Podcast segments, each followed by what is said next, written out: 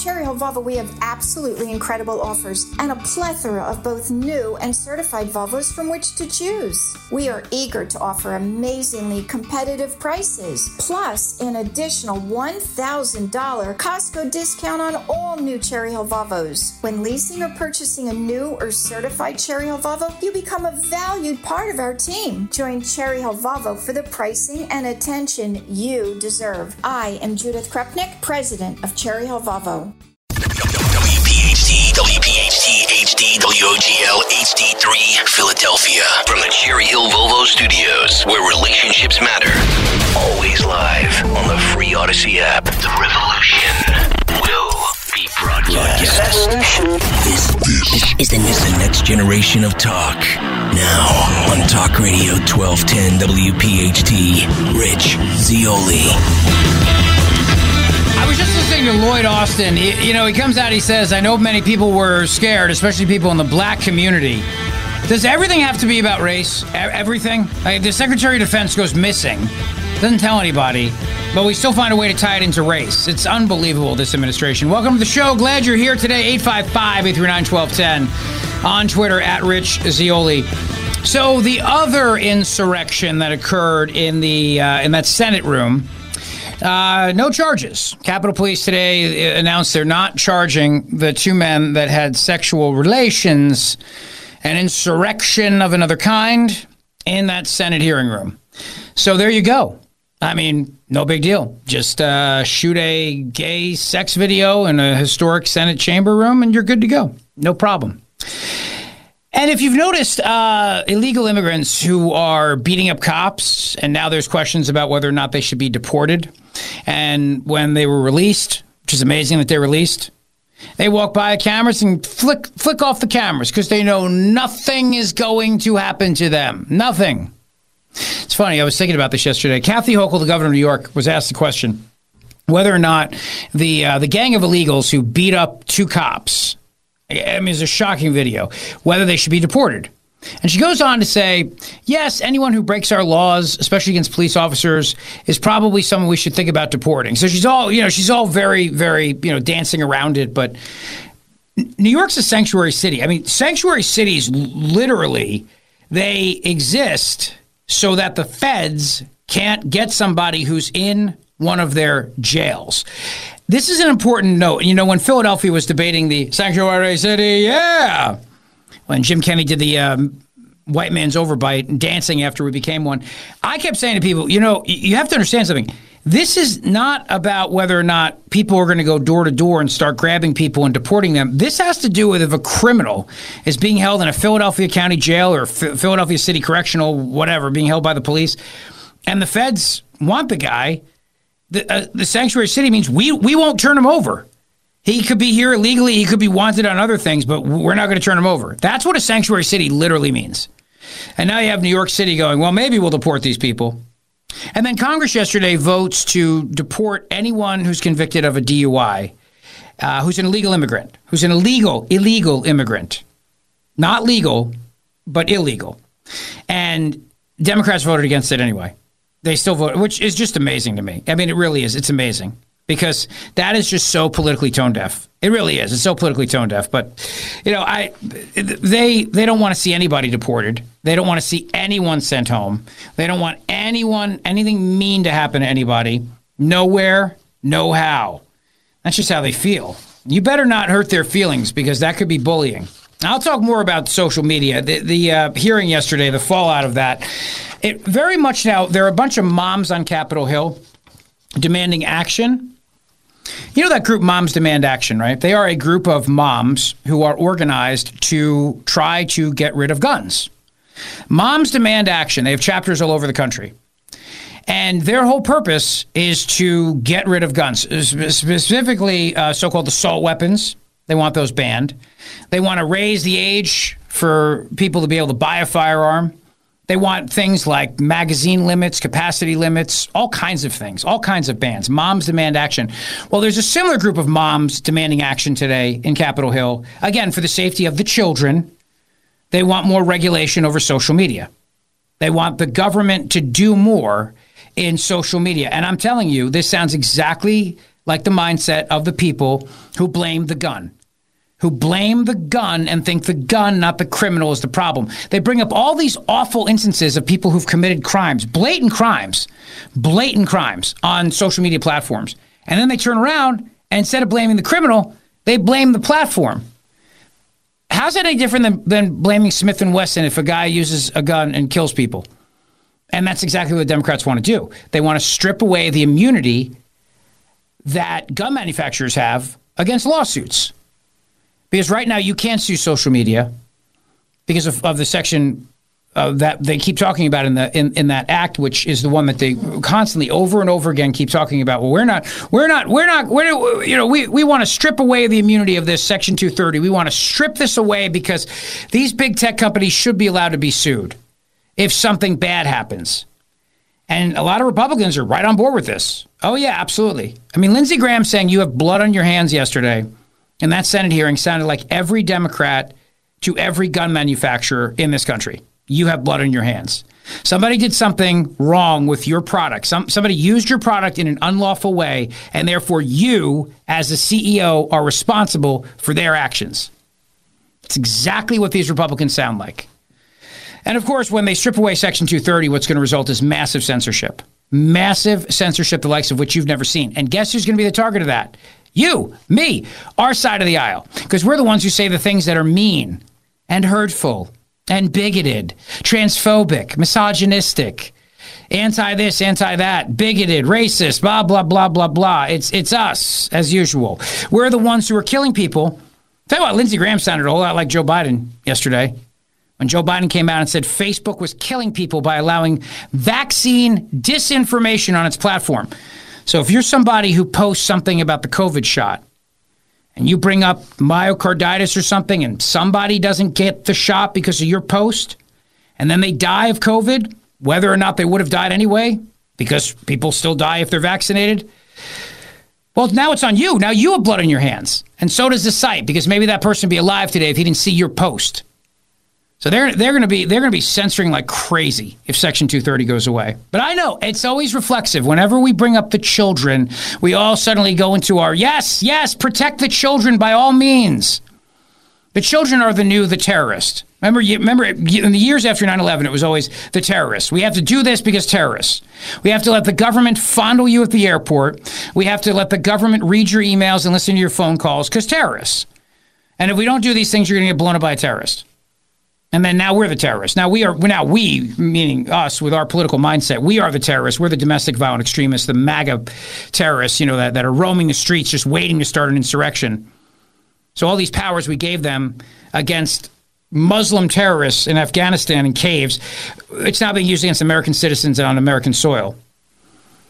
But the children, whenever you say, but but the children, suddenly everybody loses whatever sense of conservative backbone they have and goes, yes, government, please get involved and save the day. like, when are we going to learn? When are we going to learn from this?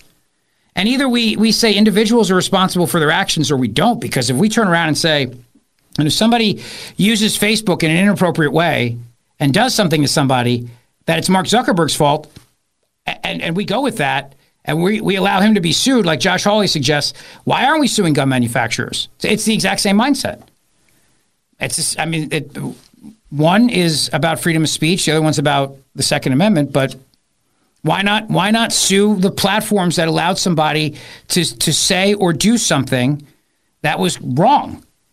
Because it happened on their platform, even though it was not the intended use mind you. Much like how no gun manufacturer makes guns with the intent of crazy people going into schools and killing kids. But for the children, we should ban that weapon and sue the gun manufacturers. Sue them out of existence. Sue them out of existence. I've heard that from the left so many times over the years, and so have you. But we turn around and say we're the party of individual responsibility. Our ideas are individual responsibility. And so we actually hold the individual responsible, not the company that manufactured a product that this guy misused. Much like how we don't we don't let car manufacturers get sued if some some person gets drunk, drives drunk and kills somebody. We, you know, we, we don't we don't hold uh, you know Kia responsible for that because they enabled the drunk driver. Anyway, we'll talk more about that as the show progresses, but um, it's, it's just amazing. you know, I'm, I'm thinking about all the, uh, the the craziness of the world, and then I, I, I think about these two guys. You know, these, these these guys who have sex in a Senate room, and then no charges against them. And it's fine. It's okay. It's fine. You know what I mean? Capitol Police announced whether they will bring charges after two men recorded themselves having sex in the Senate office building. An insurrection of another kind. Quote, for now, we are closing the investigation into the facts and circumstances surrounding a sex video that was recorded inside the Hart Senate office building on the morning of Wednesday, December 13th. After consulting with federal and local prosecutors, as well as doing a comprehensive investigation and review of possible charges, it was determined that despite a likely violation of congressional policy, there is currently no evidence that a crime was committed. What? The video is the evidence. Did you guys not see? The, did you guys not see there was a video? You did you not? Did you not see? Did you not see that? Although the hearing room was not open to the public at the time, the congressional staffer involved had access to the room. Oh, well then that's fine.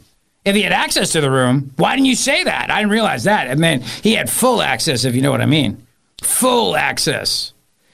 The two people of interest were not cooperative, nor were the elements of any of the possible crimes met. So they weren't cooperative and then and they're still not charging these guys.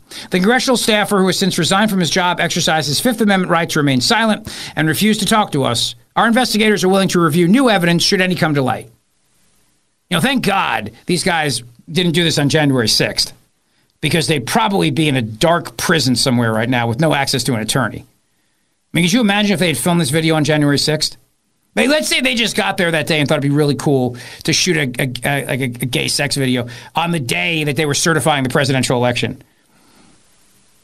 Now they still want to get in trouble. Uh, what am I? What am I saying? Forget that. Ever they still would not have gotten in trouble. But but but if you but if you walked in the Capitol building that day, even though it's a public building, even though the doors were open at many points where police were actually allowing people in, and used the bathroom, you whipped it out, but in a much different way than these guys whipped it out, you're probably going to jail. You're probably going to prison, unless your name's Ray Epps, of course.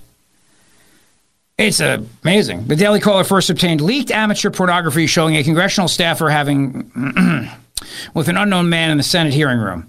The alleged staffer can also be seen in a photo, naked on all fours, looking back at the camera on the table where senators often sit to ask questions during a hearing. It's like when that guy, uh, Jamal Bowman, pulled the fire alarm and then came out and lied and said, "Yeah, I didn't know. I thought it was the, uh, the the exit, the emergency exit, or something." And then the video clearly showed him taking down the emergency exit signs, clearly pulling the video clearly to disrupt Congress, to disrupt a congressional proceeding. This is the federal charge to disrupt a congressional proceeding. Of course, nothing happened to him because nothing happens to Democrats. They don't get in trouble. But if you're a grandma and you took a selfie in the Capitol building on January 6th, you probably had the FBI visit your house. You're probably facing federal charges if you've not already been found guilty, since everyone has been found guilty. Anyone, whether you smashed a window, whether you fought with a cop, whether you moved a barricade, whether you just went in and used the bathroom, whether you walked around with a flag, whether you sang a song, whether you whether you took pictures, it doesn't matter. You're all the same. In their eyes, you're all the same. So everybody's got to pay, except Ray Epps, except that guy, except the guy who told everybody to actually go into the Capitol. That guy you know, he's he's okay. He's he's okay. He's fine. We'll just give him probation. But everybody else, you will pay. But if you film an insurrection of another kind in the Senate room, clearly in violation of probably everything, well, uh, you know, it's uh, what are you gonna do? What are you gonna do? I mean,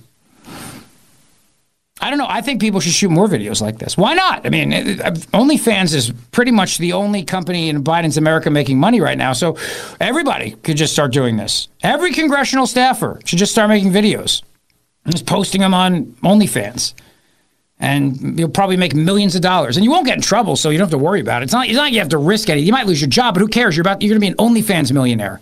You're going to be an OnlyFans millionaire. So what do you care about your lowly Capitol Hill job that pays seventy five grand a year? Nothing. You're about to be a millionaire with your OnlyFans Capitol Hill sex page. I swear we're living in the craziest time, the dumbest time ever, and the craziest time. There's no question about that. There's, I mean, I think you'd have to you know, if, if, aliens came down right now, they look around and be like, all right, we're, we're going home. We, we, have not reached intelligent life. There is no intelligent life here. There's none, none whatsoever. And we're just going to get back on board the ship and go because this is not worth it. This just isn't worth it. Now, speaking of insane people, uh, DA Fani Willis will not step down.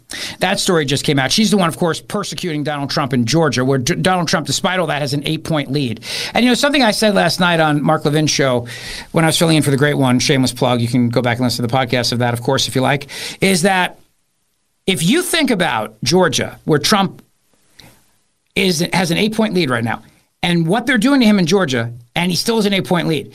And my theory is that's actually a higher lead. See, I think all these seven swing states, like there's a story today, and do not pay attention to it. It is a story about Biden having a national lead. Do me a favor and please ignore it because it's a fugazi. National polls do not matter. Let me say that again. National polls do not matter. They are irrelevant. Just like polls that, that, that survey registered voters are irrelevant, rip them up and throw it out. Rip it out. Same thing. So everybody was freaking out today because, of course, the media does what the media does, the corporate media, to distract you from the fact that yesterday's story was that seven, seven of the states that actually will decide the presidency, Donald Trump has a lead in all of them. So what happens? Hours later, Biden has six point lead over Trump, and everybody starts freaking out. I got a couple messages of this. Rich, Rich, Rich, what, what, what, what's, what is this? What's happening here? It's irrelevant. Throw it away. It's a national poll. They mean nothing. Look at the states that will decide the presidency. I'm sorry to tell my fellow New Jerseyans this, but it's not it's not Jersey. I made somebody mad the other day. I was on a call with some political people, and I, I made the comment of saying you can still win statewide in Jersey if you're running for Senate because the people have a tendency in that state to vote Republican and Democrat at the same day. It's very odd. But and somebody said, "Why are you just writing off Trump in Jersey?" I said, "Well, because it's a blue state, and the, the they're not going to invest any time in the campaign, and I hope they don't. I hope they don't. I hope, I hope they don't spend a dollar there. I, I hope they spend it all in Pennsylvania. I mean that because if you win Pennsylvania, you're winning the White House." If you win Pennsylvania, you're winning the White House. If you, if you waste money trying to flip blue states, that's it's not. It's, things have changed. This is not 1980 for anymore. You got to invest your resources where you can win and and play the game right. So you got to invest your resources in Pennsylvania and Michigan. I'm not so sure about Wisconsin because at the end of the day, Republicans don't do well there. But but the jury's out. Right as of right now, Trump has a lead. Georgia, North Carolina, Arizona, Nevada. That's game set match, baby. That's game. That's game over right there. And thank you, Matt DeSantis, for clarifying that point for me. I appreciate it. To to to, to combine both of my points, both of my reasons for ripping a poll apart, tearing it up from my formerly pangolin stained fingers, from my never pineapple pizza stained fingers, you rip it up. The Quinnipiac poll, in addition to being a national poll, was registered voters, not likely voters. That's a two for one offense right there. You take that pole and you rip it up. Or if you have a bird cage, line the bird cage with that pole. Or a kitty litter box. I don't know what you cat people do. I don't want to know, quite frankly. I don't need you to get mad at me, cat people. Relax. Just relax. But if you do line your kitty litter thingies with something, line it with this poll. Because the Quinnipiac poll showing Biden with a big national lead was registered voters, not likely voters, and it was a national poll. It is Fugazi. And I, but it's all everyone's talking about today. See how that works? See how the game works? The game works by yesterday, the polls come out showing, I mean, they were devastating. Two separate devastating polls, both showing Trump with a lead in the seven states that will decide the presidency of the United States of America. And within hours, hours after that, the corporate media is talking about this national poll. Trump's bleeding women supporters. Women hate him. Legal bills pile up, fundraising plummets, women run from the dawn. This New York Post story Biden holds six point national lead over Trump, fueled by female voters. Female registered voters in a national poll. Fugazi. This is the big story of the day today, by the way. It's brought to you by my buddy, Dr. Mike Veneria, veneriadental.com. Go see him. He's the master of dental implants. He will give you the smile of your dreams, a smile that you deserve, because you do deserve a beautiful smile. veneriadental.com. I will be at Parx Casino tonight for Joe Conklin's comedy night. I'll be the MC along with my buddy Mike Baldini, so I look forward to seeing you there. Hopefully, you're coming. Just a programming heads up my buddy Michael Opelka will be taking the uh, the helm of the ship at six o'clock tonight to do the final hour, so I can get over to Parx because I got to tie one on before I go on stage. No, I just I got to get there and I got to I got to do all the stuff. That's what we do. It's our standard operating procedure. So uh, Opelka will be here at six. But I want to remind you, we have another event coming up very, very soon. And that is our speaker series with Terry Hayes, number one global best-selling author and film producer, Terry Hayes at Main Point Books in Wayne, PA. It's going to be next week, February the 7th. So Wednesday night, and it will sell out. So get your tickets by going to 1210wpht.com, 1210wpht.com. Coming up, what is going to happen with the Section 702 of the FISA Act? Are Republicans once again going to going to allow the government to do its warrantless spying on us for the children to protect the children? We'll find out. And don't forget something: whenever you think about censorship, if it feels good in the moment Remember, they probably want to silence you and me. We'll be right back. The Zeoli Show on your schedule from Talk Radio 1210 WPHT in the free Audacy app. Wait, what? What did I say that made you play this song? Uh, the congressional staffers, they didn't cooperate, right? Oh, right. Okay. Their lips are sealed. Well, I don't know if those lips are sealed, Henry. Doesn't sound like it. Oh, man. But fair enough. yeah. Today's the day, by the way. In case you guys are wondering, my um, illustrious producers, the guys who actually run the show here, Matt Sancta Traitorous, uh, the executive producer, Henry Machette, the associate producer.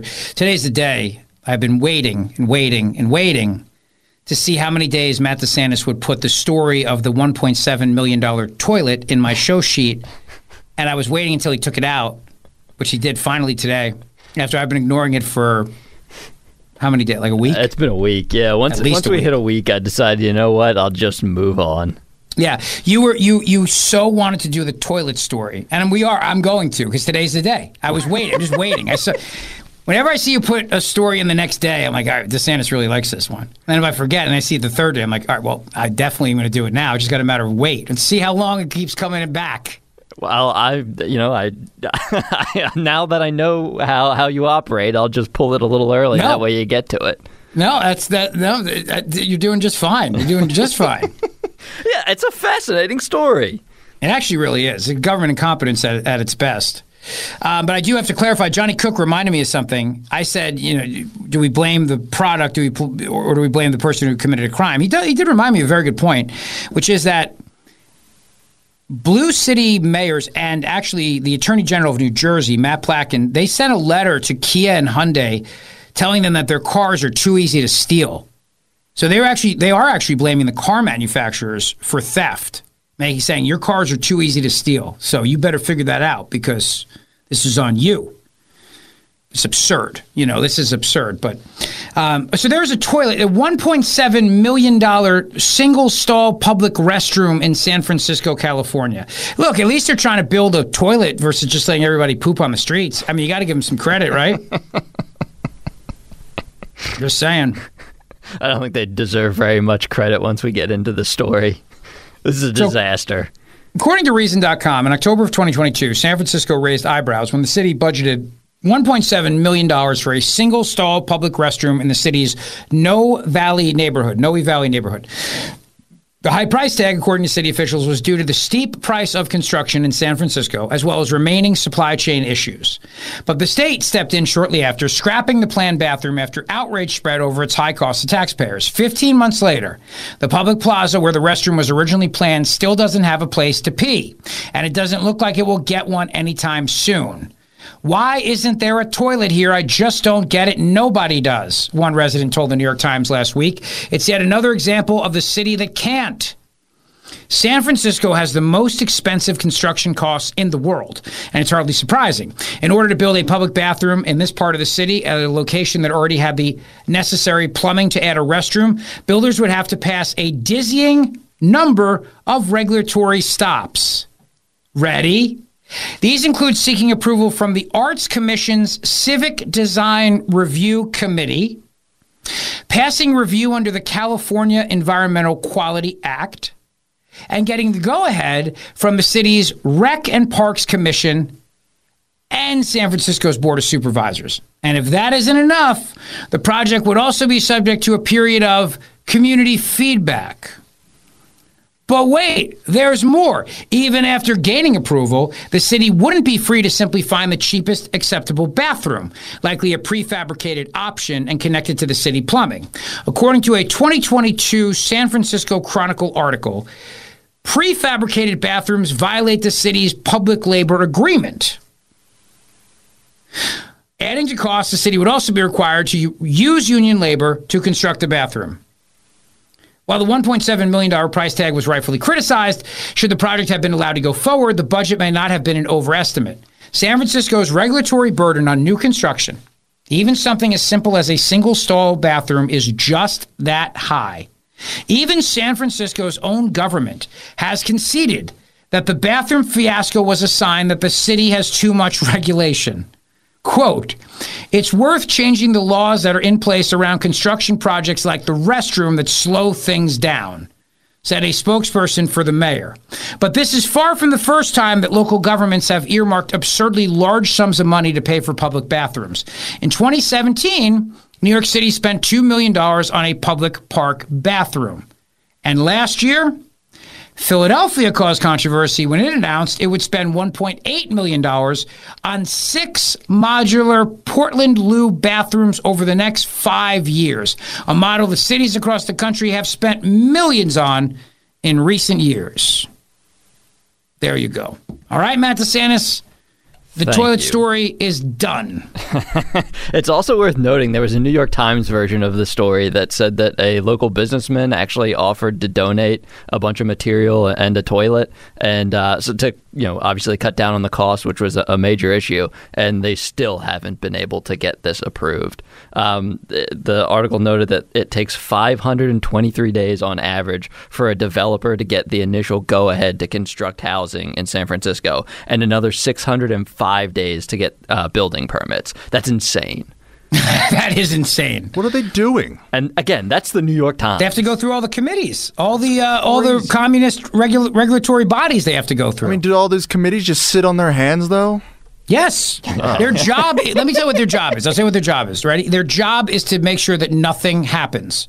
That's their job. Man, Their job is to literally make sure that nothing happens. I'm in the wrong business. yeah, you are. I'd be great at that.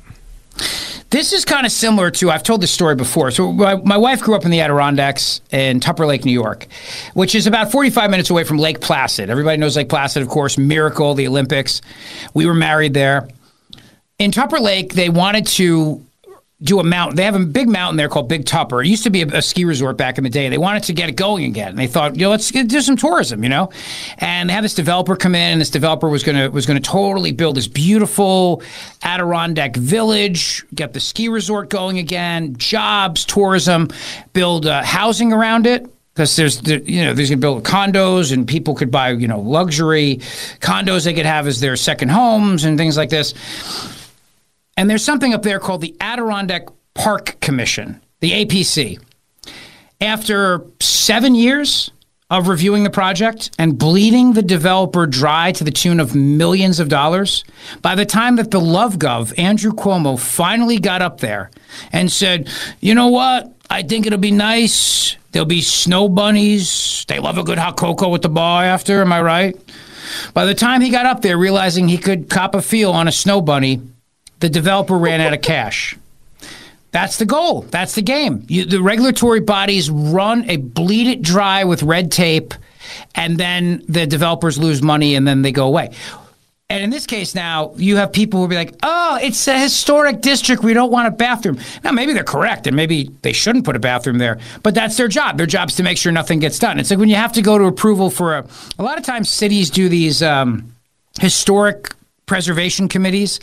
Sometimes they are advisory, and sometimes they actually have power, which I never understand because they're not elected officials.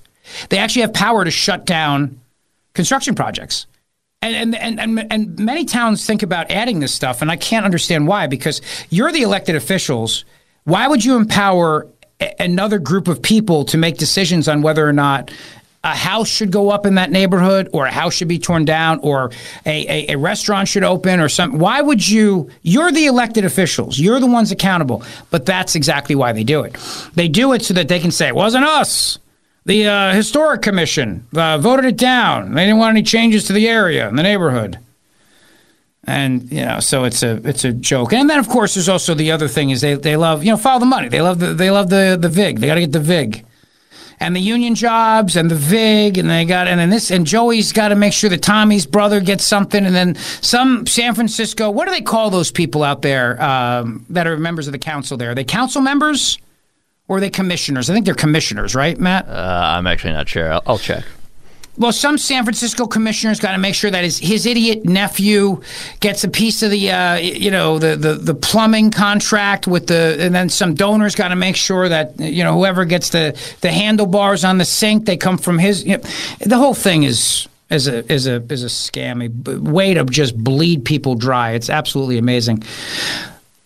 I did want to mention as well, you know, we're talking about crazy things, and I want to thank um, let's see here. If I check in on social media real quick, I can't wait to uh, see Jack Carr's new book. I'll get to that in a second. But Ed Farmer sent me a post. Jonathan Turley wrote a great piece in the New York Post. I'll get to this a little bit later. The New York Post is out with my column on Hunter Biden's curious filing in his gun case. Where he draws comparisons to the children of undocumented migrants, the dead czars, and Japanese internment camp families and it only gets weirder from there. So we'll touch on that as the show progresses today as well. And uh, a little bit later, I, I want I do want to take your calls on what's going on with social media and whether or not you know in any way, shape, or form you want to see the government get involved here. And I will outline all my reasons why the answer to that should be no, thank you. But I want to hear from you on that. So we'll talk about that as well as we go on. And I know uh, I uh, just saw a few moments ago, Trump came out and spoke about the border bill. And that border bill should die. It should die a big death. It's a joke. It's a scam. It's not going to secure the border. They don't want to secure the border. And what they're still doing, they're still doing is finding a way for coward, feckless Republicans to be able to save face for funding the Ukraine war by saying, oh, I did it for border security. The bill is an abomination. We'll talk more about that as the show goes on today as well, and we'll grab that audio of uh, the former president. Listen, Cherry Hill Volvo on Route 70 in Cherry Hill is outstanding. I love the friendship we have with them. I love the fact that they are always there for us. I love the fact that we broadcast live from the Cherry Hill Volvo studios. I think it's it's it, it, in this day and age of cancel culture that means so much to me that Judith Krupnik said, "I want to step up. I want the studio naming rights." That means a lot. You should give them some business. And I know that buying an American car is very important. Well, the S Class is made in South Carolina. And they have a beautiful sale going on right now at Cherry Hill Volvo during their renovation with the S Class. But all of their cars are outstanding and amazing, and they always go the extra mile for you. Now, I'm in a program called Care by Volvo. So every five months, I have the chance to change to a different Volvo, keep the Volvo I have, or cancel the lease altogether. It's great. It makes wonderful sense. Uh, one payment includes car insurance, 15,000 miles annually, excessive wear coverage, and more. But it's at Cherry Hill Volvo. That's where you need to go. Forget all these other Volvo dealerships. There's only one that stands with this radio station. There's only one that is the studio sponsor of Talk Radio 1210 WPHT, and that's Cherry Hill Volvo. And Judith and Joseph and the entire team would love to see you. They will always work to get you the absolute best offer because they will make sure they get you every possible incentive they can. So whether it's a new, a pre-owned, or a certified pre-owned, these these cars are beautiful, like new cars, or a lease through the Care by Lease program. Cherry Hill Volvo, the region's most accessible Volvo dealership, minutes over the bridge on Route 70 in Cherry Hill, where relationships matter. Thanks for listening to the Zeoli Show podcast from Talk Radio 1210 WPHT and the Audacy app. Rolling along on Thursday. Thanks for being here today. Appreciate it. Uh, 855 Thank you for all the wonderful comments from uh, my fill-in for Mark Levin last night. The great one. It was fun. Always enjoy it. A lot of fun. And I, I mentioned this on the show yesterday because Bud Light has partnered with uh, comedian Shane Gillis after the company's fall from grace. The comedian, he's very, he's hysterical, by the way. He's got this great impression of Trump that he does, uh, talking all about when Trump killed Soleimani and he's out there going, you know, he died like a dog, and it's so it's so spot on. He was supposed to be on Saturday Night Live, but they canceled him. Saturday Night Live canceled Shane Gillis. And he was recently on a podcast with Joe Rogan and a bunch of other people talking about how Bud Light destroyed itself. Joe Rogan Sean Gillis and a bunch of other people, they talked about the long term effects of the boycott. And he said basically there's never been a brand that has been hit like this before. After Elisa Schneiderheld, Schneiderface, whatever her name is, came out and said, you know, we got to get rid of the fratty white guy image that we have. So now they're bringing in a very funny guy with conservative views who reaches a lot of people in our circle who was canceled from Saturday Night Live to be a new spokesperson for Bud Light. Very smart. Bud Light trying their best. But the problem is the damage that they did by having Dylan Mulvaney, it's going to take a long time to recover from. Because that woman, that that that marketing director, she single-handedly destroyed that beer brand. This is what I tell people all the time. I had a conversation with somebody. I'm not going. I'm not to say who. Conversation with somebody went like this the other day. They said, "I got in trouble at work today." I'm not joking. Why? What happened? Well, I was dealing with a situation at work, and I thought I was. I thought the issue. It's an HR thing. I thought the issue was about two people. So I kept saying, "Okay, well, what did they do?" And the person kept. It's like a "Who's on First skit. Well, I just told you what they did. They stole ink toner. No, I understand that, but what did the other person do? No, no, no, no, no, no. They. She goes by they. She she identifies as they them. And the person still couldn't really compute, going, okay, so what did she do? No, no, not she, they. All right, so what did they do? They stole ink toner. Who? They. Them? Yes, they, them. It really does. I feel like I'm listening to Who's on First by Abbott and Costello. I really do. And I said, and she said, I, I, guess I'm old. I guess, I guess I'm out of touch. I said, no, you're not. No, not at all. It's the fact that the world has gone freaking crazy because corporations have hired these woke college idiots to work for their companies. And this is the, the, the, these these corporations have now become cesspools for this stuff, and then it leaks out into the brand. It leaks out into the brand, and then it destroys everything. And Bud Light is exactly that. Bud Light hired this woke idiot, this Elisa Schneiderheld, who said the following quote: "We had this hangover. I mean, Bud Light had been kind of a brand of fratty, kind of out of touch humor, and it was really important that we had another approach." And then and then she said she wanted it to be a more inclusive brand. So then they go and they tap Dylan Mulvaney, a trans influencer. And it was a freaking disaster. But the world's insane now. I mean, it's what I mean. It, it, you know, I'm gonna I'm gonna get into the the the tech stuff a little bit in the next hour. The world's insane, and we got to really watch because they are, they want to punish us for so-called misgendering. When you say the wrong gender, use the wrong pronoun for somebody, they want to punish you for this. You remember that clip of Dr. Rachel Levine yelling at somebody, "Don't you misgender me?" They want that to be a crime, like a hate crime, a hate crime. If you t- if you say to a biological man who identifies as a woman, if you call that person him or refer to him as a man, as I'm doing right now, that they want that to be a freaking hate crime. Yes, they do. And Shane Gillis is very funny. Um, he had made some comments that, of course, the the woke left interpreted as racist. He made him on a podcast, old jokes. He's a comedian. And so this is what they put out at the time. They said, after talking with Shane Gillis, we decided he will not be joining SNL.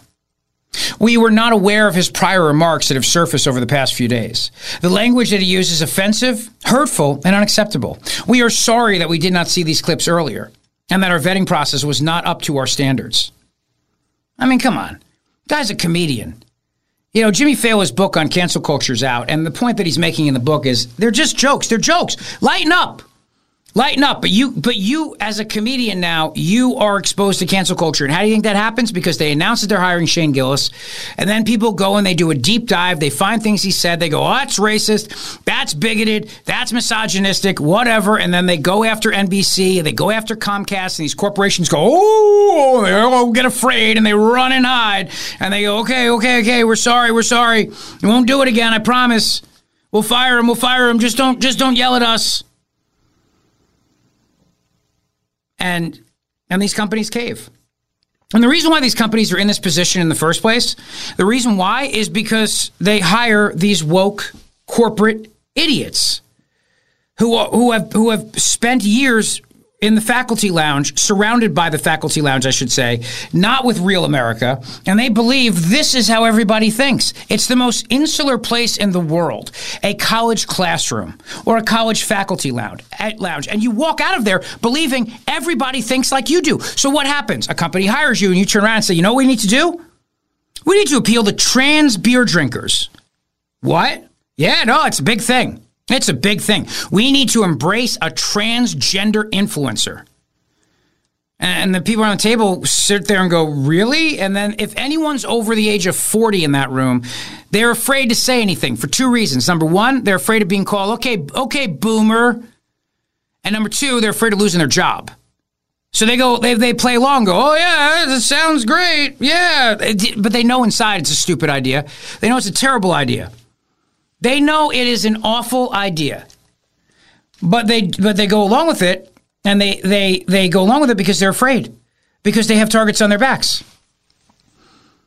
I made a I made a um, a, a, comment the other day Trump. about how um, I, I, made this on the Vin show last night. Donald Trump has a target on his back all the time, you know, whether it's the state of New York, state of Georgia, the federal government. And how many of us in our lives, in a day to day, feel like we have a target on our back every single day? You know, if you're a white guy over 50 in corporate America, you probably feel that way. If you're a cop, you feel that way. You got a target on your back, not just a literal target, but you got a target from politicians who want to defund you, won't won't have your back if there's a if if, if stuff goes down and you got to use your your firearm or you or you beat the guy the wrong way. You got a target on your back if you if you're just a good Samaritan on a subway trying to help uh, a lady not get stabbed by a freaking crazy homeless guy. You got a, you got a big target on your back if you're a farmer because they want to shut you down all in the name of climate change because agriculture, you know, agriculture leads to more cows and more cows tooting. So you got a big target on your back too. You got a target on your back if you're a mom and you don't want you, you don't want your kids to get the COVID shot and you spoke out about it at a school board meeting and the government called you a domestic terrorist. You got a target on your back if you're a pro-life Catholic just praying outside an abortion clinic. And we all have a target on our back when it comes to this freaking economy. So I think people can relate to Donald Trump now more than ever. Every time they go after him, somebody goes, I get it. They're after him. It's like, hey, listen, you work in the natural gas industry, you got a target on your back because they want to shut you down. You're a coal miner, you've had a target on your back for a long time. You know they want to shut you down. You work in the oil industry, yeah, you got a target on your back too. You're, you're, you, you, you, uh, you like guns? You like shooting with guns? Do you? Yeah, well, guess what? You have a target on your back now because the government is watching you thinking you might be a terrorist. You post controversial things on social media? Well, we need you to register with the social registry of truth so that we can protect the children and make sure that you're not under 16. And uh, and guess what? The government's watching you and spying on you and getting your web history. So we all have a giant target on our back. And then Trump comes along. He's in, he's getting shot at at all different angles by by the federal government, the states, everywhere, nonstop. And people go, I get it. You know, E. Jean Carroll had a big party the other night celebrating her $83 million win with all these elite lefties down in Greenwich Village. And people look at that and go, you know what? I mean, she's on Rachel Maddow joking about buying townhouses and shoes and penthouses. These people are, are full of crap. And and E. Jean Carroll won a defamation lawsuit. She did not win a sexual assault lawsuit. And that's a very important distinction. I'm tired of people confusing the two. Because defamation and sexual assault are two totally different things. Not that Trump should have been found guilty of defamation. It was a terrible case. And that jury award is ridiculous. But anyway, Shane Gillis is a very funny comedian. He does a spot on Trump impression, really funny. I think was probably one of the greatest speeches of world leaders given. You know, it's got to be up there with like Churchill, Gettysburg Address. Is the night the United States killed the leader of ISIS. Trump comes out of the Situation Room at like midnight in the White House and he walks down that tunnel like he's and gives a press conference like he's giving a post game NBA and just goes, Abu Bakr al Baghdadi is dead. He died like a dog. And I didn't change one word of that. That's what he opened with. And then he did 40 minutes. The speech is 40 minutes. The meanest talk you've ever heard in front of the whole world. Abu. We could hear him crying. I said, Abu, don't cry. Let me tell you something. Abu cried. He cried quite a bit. I wouldn't have cried. Cry baby Baghdad. Crybaby Baghdaddy. All right, uh, four o'clock hour straight ahead on tap. So we got a lot to talk about, including why are Republicans sounding like big government progressives when it comes to social media? Don't go away. Rich Zeoli, weekday afternoons, 3 to 7. Talk Radio 1210, WPHT, and on the free Audacy app.